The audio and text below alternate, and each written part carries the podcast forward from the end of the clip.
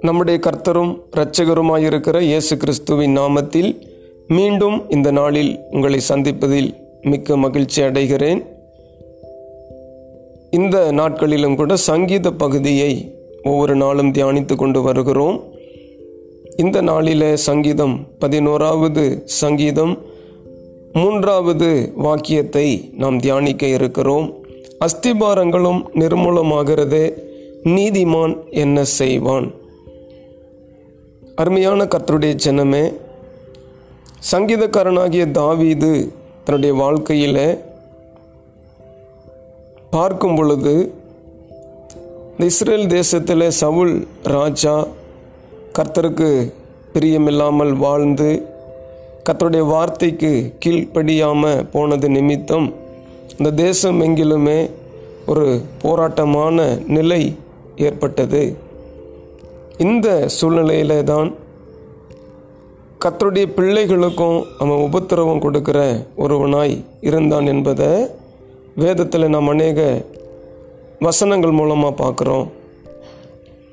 இந்த நாட்களிலும் கூட கர்த்தருடைய அஸ்திபாரங்கள் நிர்மூலமாகாதபடி நாம் அதை பாதுகாப்பது நம்முடைய வாழ்வுக்கு மிகவும் பிரயோஜனமாக இருக்கும்.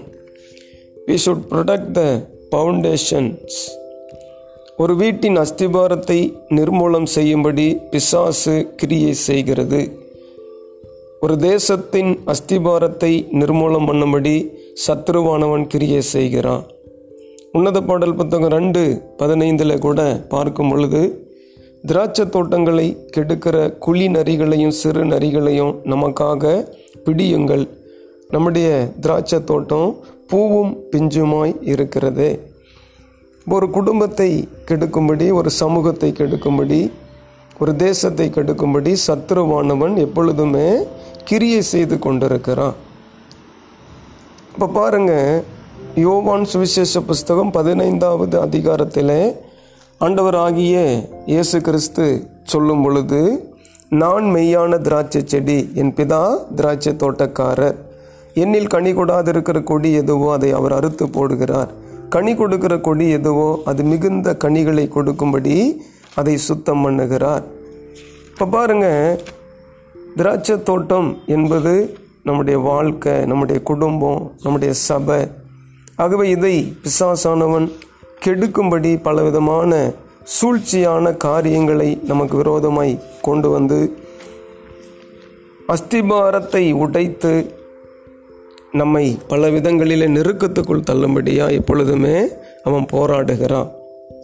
அருமையான கத்தருடைய சின்னமே திராட்சை தோட்டம் என்பது சபையை குறிக்கிற வார்த்தை திராட்சை செடி என்பது இயேசு கிறிஸ்துவை குறிக்கிறது. கொடி என்பது நாம் இப்போ திராட்சை தோட்டக்காரர் கர்த்தராகிய தேவன். அப்போ நாம் காக்க வேண்டிய அஸ்திபாரங்கள். இந்த நாட்களில் கூட அநேகருடைய வாழ்வில் பிரச்சனைகளும் போராட்டங்களும் அதிகமாய் வருவதற்கு காரணம் அவர்கள் ரட்சிக்கப்பட்டிருந்தாலும் கத்தருடைய அஸ்திபாரத்தில் அவர்கள் நிலை நிற்காம போவதும் ஆண்டுடைய வார்த்தை என்னன்னே அறியாமல் ரட்சிப்பில்லாமல் வாழ்ந்து கொண்டிருக்கிறவர்களுடைய நிலையிலும் தான் அநேக உபத்திரவங்களும் போராட்டங்களும் அதிகமாய் வருகிறத பார்க்கிறோம்.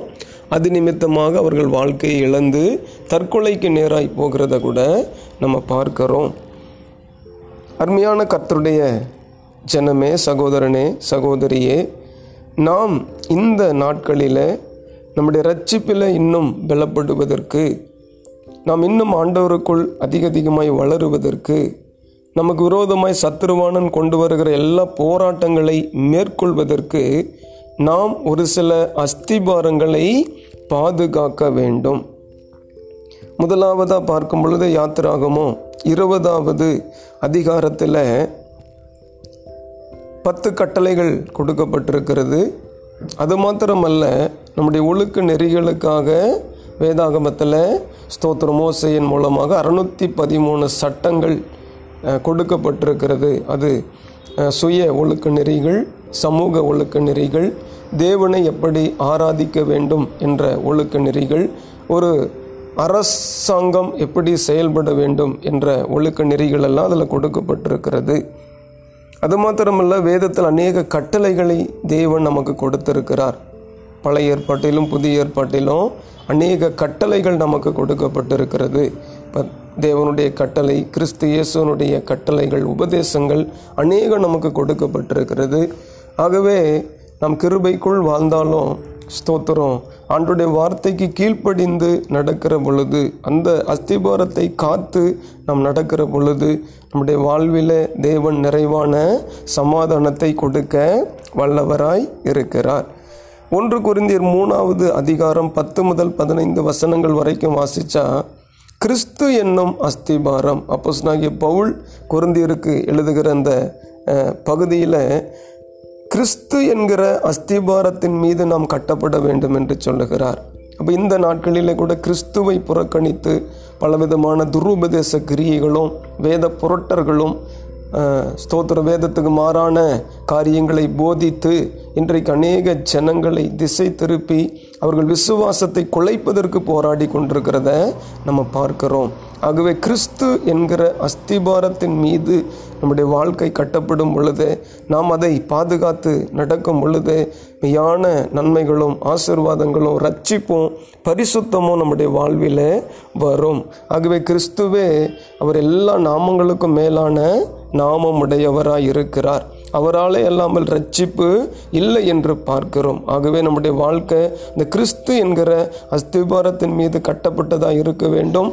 அதை நாம் தவற விட்டுறாதபடி ஒவ்வொரு நாளும் பாதுகாத்து கொள்ளணும். மற்ற ஏழு இருபத்தி நாலு முதல் இருபத்தி ஏழு வரைக்கும் வாசிச்சிங்கன்னா வார்த்தை என்னும் அஸ்திபாரம். நான் சொல்லி அந்த வார்த்தைகளை கேட்டு இவைகளின்படி செய்கிறவன் எவனோ அவனே கண்மலையின் மீது தன் வீட்டை கட்டின புத்தியுள்ள மனுஷனுக்கு ஒப்பிடுவேன். The foundation of the word of God அப்போ ஆண்டவராகிய இயேசு கிறிஸ்துவின் வார்த்தையின் மீது நம்முடைய வாழ்க்கை கட்டப்படும் பொழுதும் அதை நாம் உறுதியாய் பாதுகாத்து கொள்ளும் பொழுதும் நம்முடைய வாழ்வு ஆசிர்வதிக்கப்படும் என்பதில் சந்தேகம் இல்லை. இப்ரேயர் புஸ்தகம் ஆறாவது அதிகாரம் ஒன்று முதல் இரண்டு வரைக்கும் வாசிச்சிங்கன்னா மூல உபதேசம் என்னும் அஸ்திபாரம் த பிரின்சிபல்ஸ் ஆஃப் டாக்ட்ரைன்ஸ் ஆகவே வேதத்தில் அநேக மூல உபதேசங்கள் சொல்லப்பட்டிருக்கிறது. மனம் திரும்புதல் விசுவாசம் ஞான ஸ்நானம் கைகளை வைக்குதல் தேவனுடைய வருக.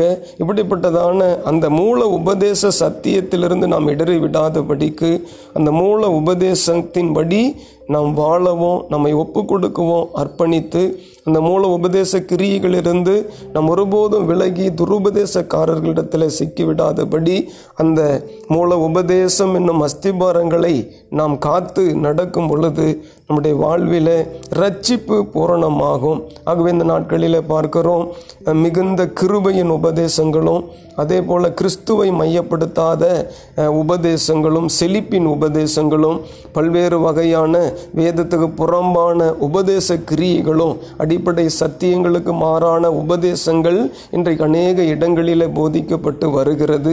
இது நிமித்தம் அநேகர் உண்மையான ரட்சிப்பை இழந்து ஓ அந்த தவறான உபதேசங்களுக்கு செவி கொடுத்து ரட்சிப்பை அவர்கள் இழந்து பாவத்துக்குள் உட்பட்டு தங்களுடைய வாழ்க்கையை இழந்து போனவர்கள் அநேகம் இன்றைக்கு உண்டு. ஆகவே ஆண்டவராக இயேசு கிறிஸ்து எச்சரிக்கிறார் கூடுமானால் தெரிந்து கொள்ளப்பட்டவர்களையும் வஞ்சிக்கத்தக்கதாக பிசாசு இந்த கடைசி காலத்தில் அநேக துருபதேச காரியங்களை கட்டவிழ்த்திருக்கிறத நம்ம பார்க்கிறோம். இன்றைக்கு அநேக சோசியல் மீடியாக்களிலே நல்ல உபதேசங்களை காட்டிலும் தவறான உபதேச கொள்கைகளை பரப்புகிறவர்கள் பெருகி இருக்கிறாங்க. ஆகவே நம் சரியான உபதேச சத்தியத்தில் அஸ்திபாரத்தில் நாம் நிலை நிற்கணும். அந்த அஸ்திபாரத்தை விட்டு நாம் விலகி விடாதபடி நம்மை காத்து கொள்ள வேண்டும். ஆகவே நம்முடைய திராட்சை தோட்டம் நம்முடைய விசுவாசம் நம்முடைய குடும்பம் நம்முடைய சபை ஓ நம்முடைய ஊழியங்கள் எல்லாமே இப்பொழுது ஆண்டவருக்குள் பலப்பட்டு வரணும். அதற்கு விரோதமாக போராடுகிற எல்லா பிசாசின் கிரியைகளை நம்ம மேற்கொண்டு ஜெயம் எடுக்க வேண்டும். எப்பொழுதுமே கர்த்தருடைய இந்த உபதேச அஸ்திபாரங்களை நாம் கை கொள்ளணும். அதை காத்து நடக்கவும் அதை பாதுகாக்கவும் நம் ஜபத்தோடு கூட பிரயாசப்படும் பொழுது தேவன் நம் கூட இருந்து ஆசிர்வதிப்பார். நம்ம நிமித்தம் அநேகர் துருபதேச கிரியைகளில் மாட்டாதபடிக்கு அவர்களையும் நம்ம விடுவிக்க காத்துக்கொள்ள கொள்ள தேவன் நம்மை ஒரு கருவியாக எடுத்து என்ன செய்வாருங்க? பயன்படுத்துவார். தொடர்ந்து இந்த கத்தோடைய வார்த்தை கேட்ட உங்கள் ஒவ்வொருவரையும் தேவன் ஆசிர்வதிப்பாராக. மேலும் இப்படிப்பட்டதான சத்தியங்களை அறிந்து கொள்ள இந்த பக்கத்தில் இணைந்து கொள்ளுங்கள். காட் பிளஸ் யூ மீண்டும் சந்திப்போம். Price allot